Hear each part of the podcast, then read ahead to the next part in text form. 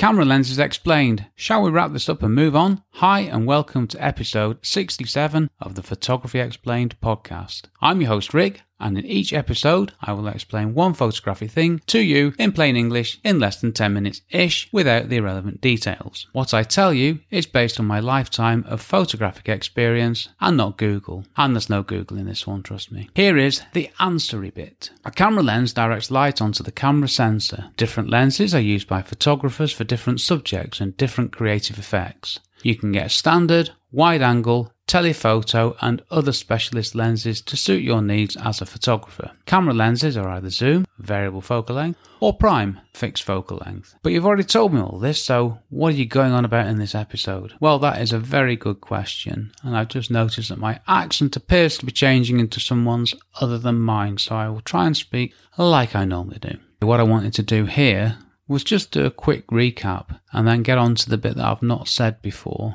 I'll come on to that, I won't bore you with it now. So we have a standard lens, 50mm focal length on a full frame camera. Standard lens equates to how you and I, hopefully, see the world through our own eyes. It's generally a familiar view that we all have. Wide angle lenses have a shorter focal length, as in a smaller number, and less than, in general terms, 40 millimeters. Wide angle lenses, you can get more in, but it's further away, and that's that. Telephoto lenses, in general terms, have a focal length on a full frame camera of more than 60 millimeters. Telephoto lenses get you closer in so you can get to subjects further away. They don't change the depth of field, but magnification makes it look like it does. And they can help you with things like photographing a tiger. Rather than walking up to a tiger with a fisheye lens and being eaten, you can photograph it from some distance away. Now we have prime lenses and zoom lenses. A prime lens has a fixed focal length, such as 50 millimeters.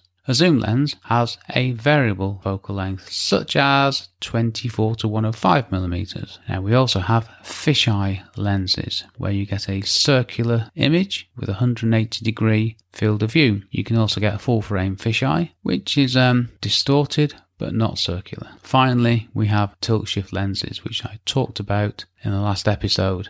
Now, I'm sure there are other types of lenses out there, but I just want to go through the main consumer lenses. This is the bit I wanted to say. With all these lenses, all these different things, and all these different manufacturers, how do you choose a lens? Now, there's one thing I haven't mentioned before is that every camera manufacturer manufactures lenses that fit on the cameras that they make. Now, you can also buy third party lenses which fit on your camera. So, I have a Canon 6D. Yep, still using a Canon 6D. I have Canon lenses on my Canon 6D. I could buy other manufacturers' lenses, but I haven't. Sigma are an independent third party lens manufacturer. I'm not being paid to say this. I do not have any Sigma lenses, but I have in the past, and they are excellent. Third party lenses can actually be better than the lenses made by camera manufacturers and are certainly going to be cheaper. There are other lens makers available. Check on the internet and you'll find them. Sigma are a pretty safe bet. So, as well as camera manufacturers, you've got these other people. So, I just opened up the range of possible lenses.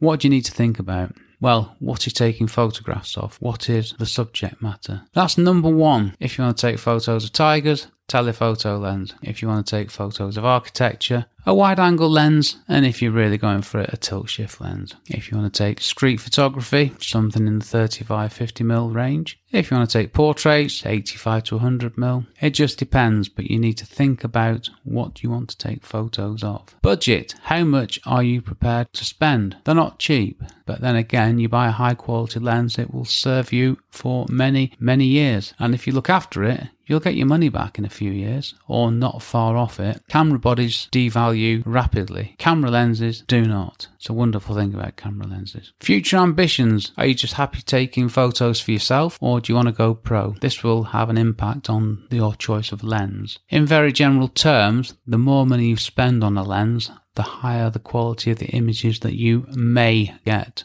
not will, may. Final consideration do you need a fixed lens or a zoom lens? My notes helpfully said fixed slash prime lens, which was really useful and caused me to have a complete meltdown recording this episode, which is now take five, I think. It's not good, is it? But this is the point. If you only have one lens, learn to use it. If you have two lenses, learn to use them and keep on going. But learn to use them, use everything about them. This applies to your camera as well. Use all the apertures. Try them. See what's good, what's not good. Try all the focal lengths. Try different apertures with different focal lengths. Try these things with different subjects. Try these things with different angles and viewpoints. Yes, people, we're talking about practice. Use your lens to its limit until you can't do any more with it. There is nothing left that you haven't tried. Then you could think about getting another lens. Not before, unless you have a specific need where you need to buy a lens. I only buy gear now if I need it, if it's going to help me take photos, take better photos, or just get a photo. Use what you've got. Decide what you want to photograph. And then ask yourself, do you need another lens? Now, if you just want another lens, that's absolutely fine. Nothing wrong with that. They're great bits of gear. They're lovely, lovely bits of kit. So if you want one, that's fine. You know, to justify it's your money, go and get one. But to get the best out of anything and to not do what I've been doing for years, which is, oh, fancy that lens, I'm going to buy it. Use it half a dozen times. Don't learn how to use it. Don't practice with it properly and then be disappointed and sell it and lose money. If you want to do that, fine. I've done it for years. Don't recommend it. Decide if you need another lens and then carefully choose that lens. And once you got that lens, do all of those things above. Keep on practicing, learn it inside out. Can you get by with one lens? Yes, you can. If you're happy with that and it serves what you do, fine. One recommendation from me if you have a full frame camera, I use a Canon 24 to 105 mm lens. 24mm is a decent wide angle focal length. 105 is a very short telephoto, but it's just getting you into the telephoto range. It's a great starting point, so anything that takes from wide to telephoto is a great starting point. What if you can't afford another lens? Use what you got. I've said it all before you've probably not used your lens to its limits. You've probably not pushed it and tried everything. So use what you have. Learn to live with it. It will make you a better photographer. It certainly will. Buy more gear won't, but learning to use the gear and live with the restrictions and adapt yourself will make you a better photographer. What if people say you need more gear? You can't be a real photographer with that camera and that lens. Nonsense. You don't need more gear. But you do need to do this probably. You probably need to go and take more photos you probably need to practice more. More gear doesn't equal better photos. More practicing taking photos does. So what do I do? And that's the first time I've used so in this episode and it's not even written on the script. I do this. I use my Canon 17 to 40mm lens for commercial work and I use my Canon 24 to 105mm lens for travel. And I also have a 70 to 200mm telephoto zoom lens which I use as and when I need to. I don't have any other lenses on my Canon system. Yeah, I've got a few other bits, but that's it for the Canon. And don't forget, I have bought and sold lots of lenses that I did not need. Do not do this. My one line summary. Camera lenses offer photographers creativity and the opportunity to capture a wider range of subjects. Next episode, well, I've forgotten something, haven't I? I've gone on about lenses and cameras and focal lengths and this, that, and the other, and how much a fisheye zoom costs, but there's one thing I haven't covered in any way, shape, or form. Phone lenses. Are they any good? Do you know what? I think I need to cover that. So, episode 68, title to be agreed Are phone lenses any good?